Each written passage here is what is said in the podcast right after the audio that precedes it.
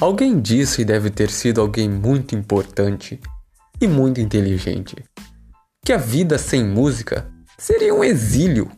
Um exílio total. Você não poderia mesmo conceber um ser humano viver sem música.